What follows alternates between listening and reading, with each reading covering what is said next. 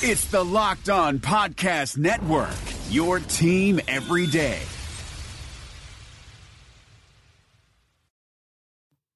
Today's show is sponsored by Talkspace, the online therapy company. For a fraction of the price of traditional therapy, you can pick an experienced, licensed therapist you relate to and feel comfortable with.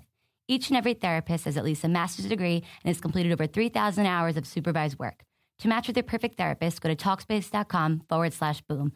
And to show your support for this podcast, use code BOOM to get $30 off your first month. That's BOOM. Talkspace.com slash boom. B O O M. You are Locked On Vikings, your daily Minnesota Vikings podcast. Part of the Locked On Podcast Network. Your team every day.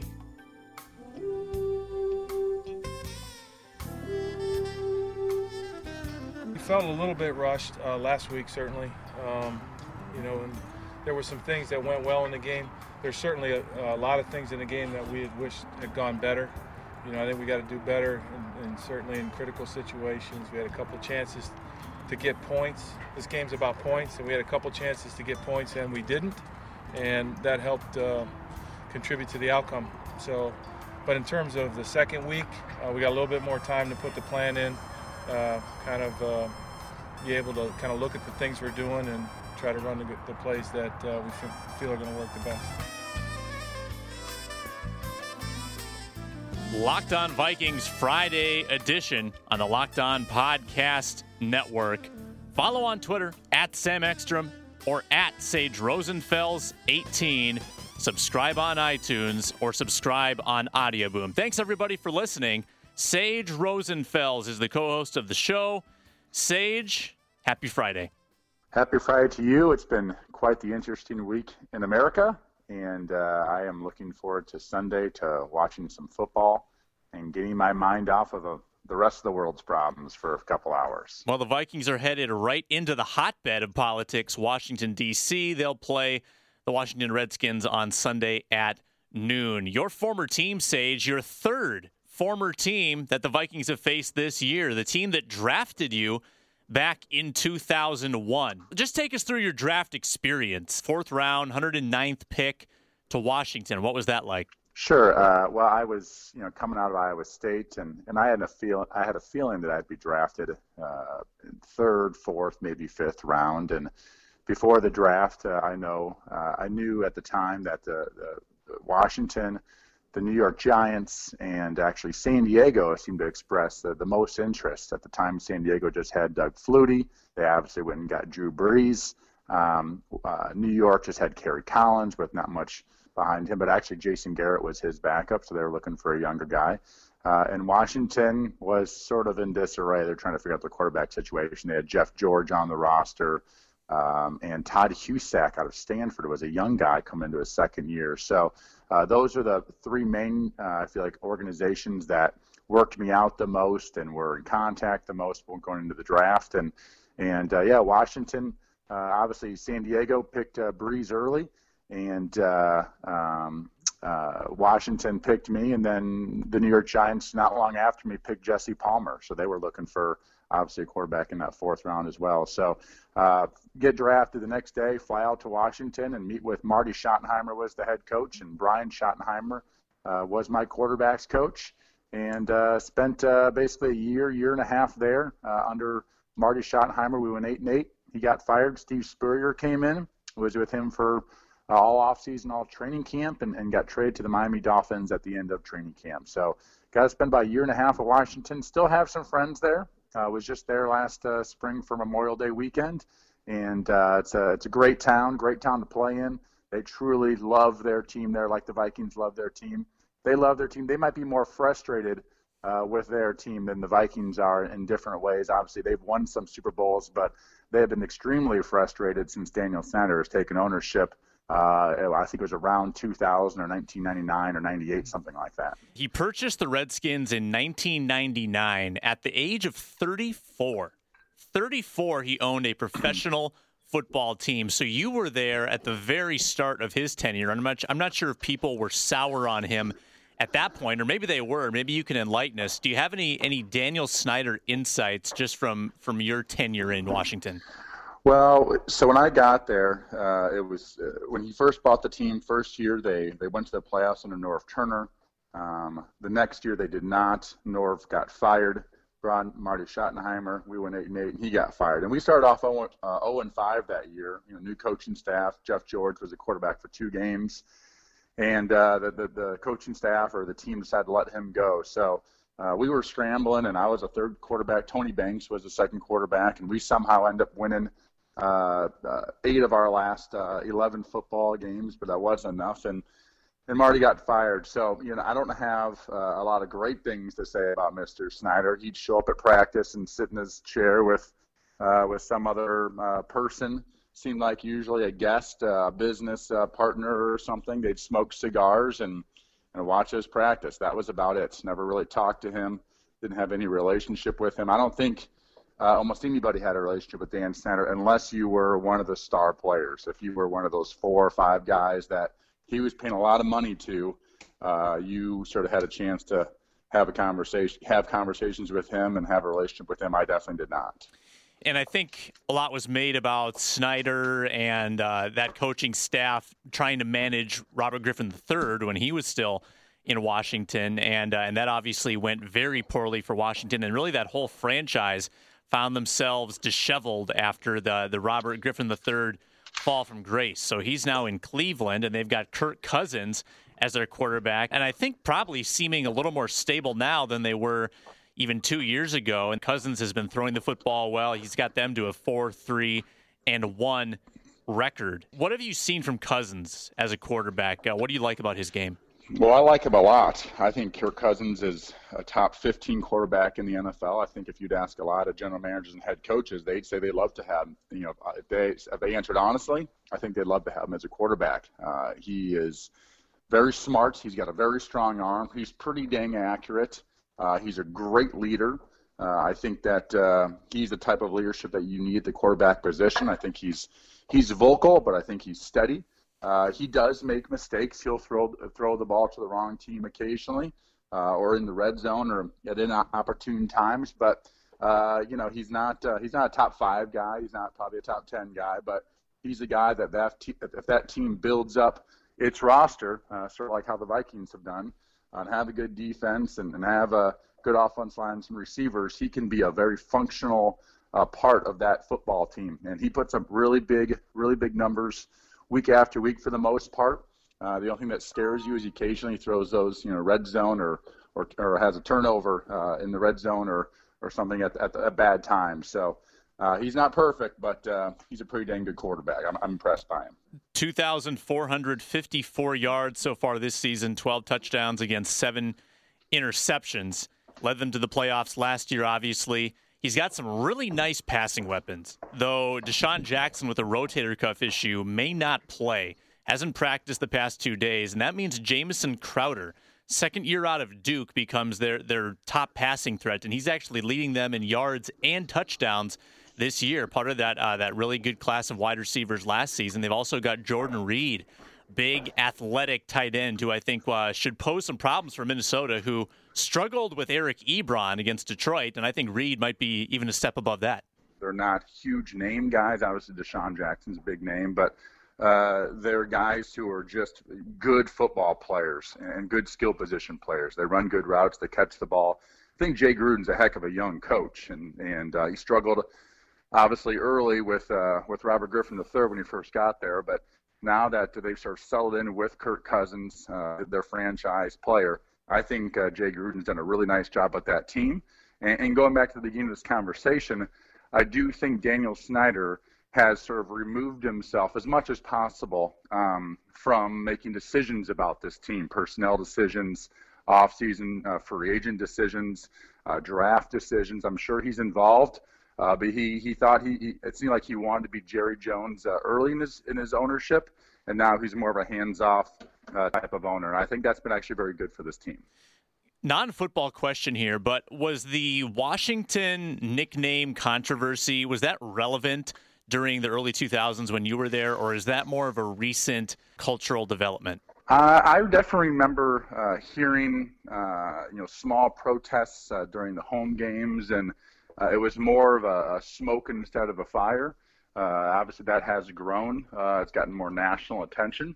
Um, and uh, you know, and I think it's an important issue that uh, should be discussed. And and uh, you know, obviously, it, it, offends some people. It doesn't offend others. And uh, something that's a, it's a hot button issue. And but no, it wasn't as big a deal at the time. But definitely, there was some smoke there. I remember covering the protest outside TCF Bank Stadium. This is back in 2014 during a, uh, a November game, and I talked to some Native Americans in the protest who had some some fantastic things to say. I remember the name of one man was Running Horse Livingston, hardcore Vikings fan, but he showed up and he, he talked about race and he talked about how the stereotypes that the name creates. And I remember that being pretty powerful to listen to. So something there to chew on uh, wherever you stand on it. But back to football. I think my favorite matchup to watch on Sunday is going to be Stefon Diggs against Josh Norman. And you've got two hyper, hyper competitive guys. Norman on one side, who had that big brawl with Odell Beckham Jr. last year, whatever you want to call it. And then Stefon Diggs, who is a super talkative, fiery guy on the field. I think those two could really go at it. We might see a little pushing and shoving after the whistle.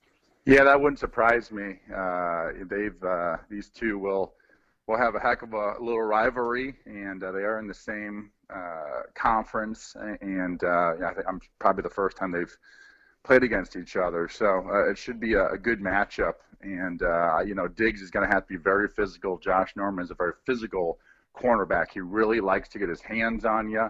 He likes to grab. I think he's willing to take those chances of of not being called. He'll probably be called for some sort of holding or pass interference or uh, hands to the face penalty in the ball game. He gets one, of, one or two of those almost every game. But I think over the course of 60 snaps, he feels like it's it's worth it. It gives him advantage. So he's going to be grabbing out there and and uh, our young wide receiver's got to figure out a way to, to get off the bump, get off the grab, and, and use his power and quickness to, to get away from Josh Norman. Stefon Diggs had 13 catches last week. Hopefully, you have him in your PPR fantasy league. But I think this is going to be a physical football game just based on the desperation involved for both sides. And Washington hasn't won since week six. Vikings haven't won since week five. The Redskins obviously had a tie mixed in there in their London game against the Bengals. But both these teams, who consider themselves, I think, in the upper echelon of the N- NFC, need to win this game. Otherwise, we're talking about a four four and one Washington team or a five and four Vikings team. It's a huge swing. Six and three looks a whole heck of a lot better than five and four. Yeah, this is uh, you know almost a playoff game for both of these two teams. Uh, th- this weekend will have a lot to say about uh, both of them getting to the playoffs or, or winning their division. Uh, they Washington's right in the mix of things in a very balanced division. Obviously, Dallas has a nice lead, but they're they're probably you know trying to get second place and get into the playoffs again as they did last year. And obviously, we all know where Minnesota's at. So this is going to be a very physical, uh, drag out, you know, fight football game. Uh, it's going to be it might be one of those body bag games where there's a lot of injuries on the field. It's just going to be a, a rough game, and uh, you know somehow the Vikings got to find a way uh, to play that style. Uh, it, sort of does fit their style, but they got to find a way to step it up and, and come out with a victory somehow in Washington. And my guess, it's going to be those turnovers. They're going to have to get some turnovers. It's something they haven't gotten a lot in the last uh, three weeks. They got to get one, two, maybe even three turnovers, uh, and uh, and maybe even score some points. They got to find a way to win this football game. Captain Munnerlyn has not practiced each of the last two days with an ankle, which he suffered in the game against Detroit. He was doing some light running at practice. I think that was Wednesday. But uh, it's very likely he won't play, in which case, there's a great chance that Terrence Newman, the ageless wonder, 38 years old, could be the starting nickel cornerback. And I think people don't realize how difficult that is when, when you play outside consistently and then just to get thrown into the nickel like that and play big reps, which he did against Detroit. That's incredible. That's a tough position to play. Captain Munnerlyn makes it look pretty easy, and and so does Terrence Newman. But there's a lot happening in the slot, and Terrence Newman's probably better suited to play it even more than a young guy like Mackensie Alexander. Uh, he's been solid this year. I think PFF, Pro Football Focus, had him ranked top five in cornerbacks this season at age 38. Yeah, he has had a, heck of a year. I actually think this, you know, the Terrence Newman over the course of his career, he has played the slot a lot. Uh, that actually was his specialty uh, his the first half of his career. Um, uh, in the in the early 2000s, a lot of teams started going to. This is when sort of the three wide receiver thing became the norm in the NFL, and everyone was working those slot guys, and sort of the slot receiver became uh, the strength of an offense in a lot of ways. And, uh, and teams started drafting cornerbacks who weren't as big, but they were better suited for the slot, smaller guys. He spent a lot of time in the slot. It's a more of a man-to-man position. Uh, it's a very, very, very important on third down. Uh, that's a lot of times when teams are in those three wide receiver sets, and that's when they're they're trying to, uh, you know, get the five yards, get the seven yards, and a lot of times it's working that slot guy. When teams play coverage over the top with a safety up high, and they take away uh, the the outside guy with a safety in a corner, sort of doubling on him. That means there's somebody in the slot, man to man, one on one, and that guy's going to be Terrence Newman this week. Is democracy in danger or decline? Condoleezza Rice, William Galston, and Carlos Gutierrez and others take on this question in the fall edition of The Catalyst, a journal of ideas from the Bush Institute. Surveys show Americans place less trust in institutions like the media and business. Others contend America has faced far more challenging periods and emerged strong. Leading policymakers, Bush Institute experts, and respected journalists take on this debate. Read about it at bushcenter.org/catalyst. Catalyst. Ready for some predictions? Let's do it. All right. We got three NFC North games. We'll begin with the Packers at the Titans. Packers at Titans. Can Green Bay get back above 500? I'm going to say no. I'm going to say that the Titans, uh, who run the ball really well under Coach Mike Mularkey, I think the Titans are going to win this football game. They've been playing some decent football this season. They don't have a great record, but I'm going to say the Titans win this game. Uh, I'm going to say 24 to uh, 21. Wow, we're going unanimously on the Titans. Uh, fun fact about Tennessee their offense is playing really well right now. Last five games, they've had 35, 36, 26, 28, and 30 points. They've been scoring the football. Mariota is looking a lot better. He's using his mobility well, I think. And I also like the Titans at home to win that game over Green Bay. How about the Bears at the Bucks? Just a scintillating matchup between Chicago and Tampa Bay. Yeah, again, again, a game I'm fairly sure I won't waste my time on. It might be a decent ball game though. Um, I think the Bears are are playing a little bit better than they had early in the year, but I still like the Bucks in this ball game. I think Jameis Winston's becoming one of the better young quarterbacks in this league. Doesn't get a lot of hype and a lot of fanfare because he's down there in Tampa and no one really pays attention uh, to that football team and that franchise. But he's a good player. He's got some weapons. Mike Evans, a stud out there at wide receiver. So I like this one to be uh, 28 uh, to 17 Tampa Bay. I like the Bucks in this game. Uh, quick side question: Were you or are you a Mariota guy or a Winston guy? I, I was a Mariota guy, and not because of uh, the physical ability. I was really concerned uh, about Jameis Winston's off-field issues, maturity issues, but physically, football-wise, football smarts, those types of things, he's a very, very good quarterback. But I, I there's just too many. There were too many red flags for me for the quarterback position, not wide receiver, not defensive back, but for the quarterback position, there were too many immaturity issues.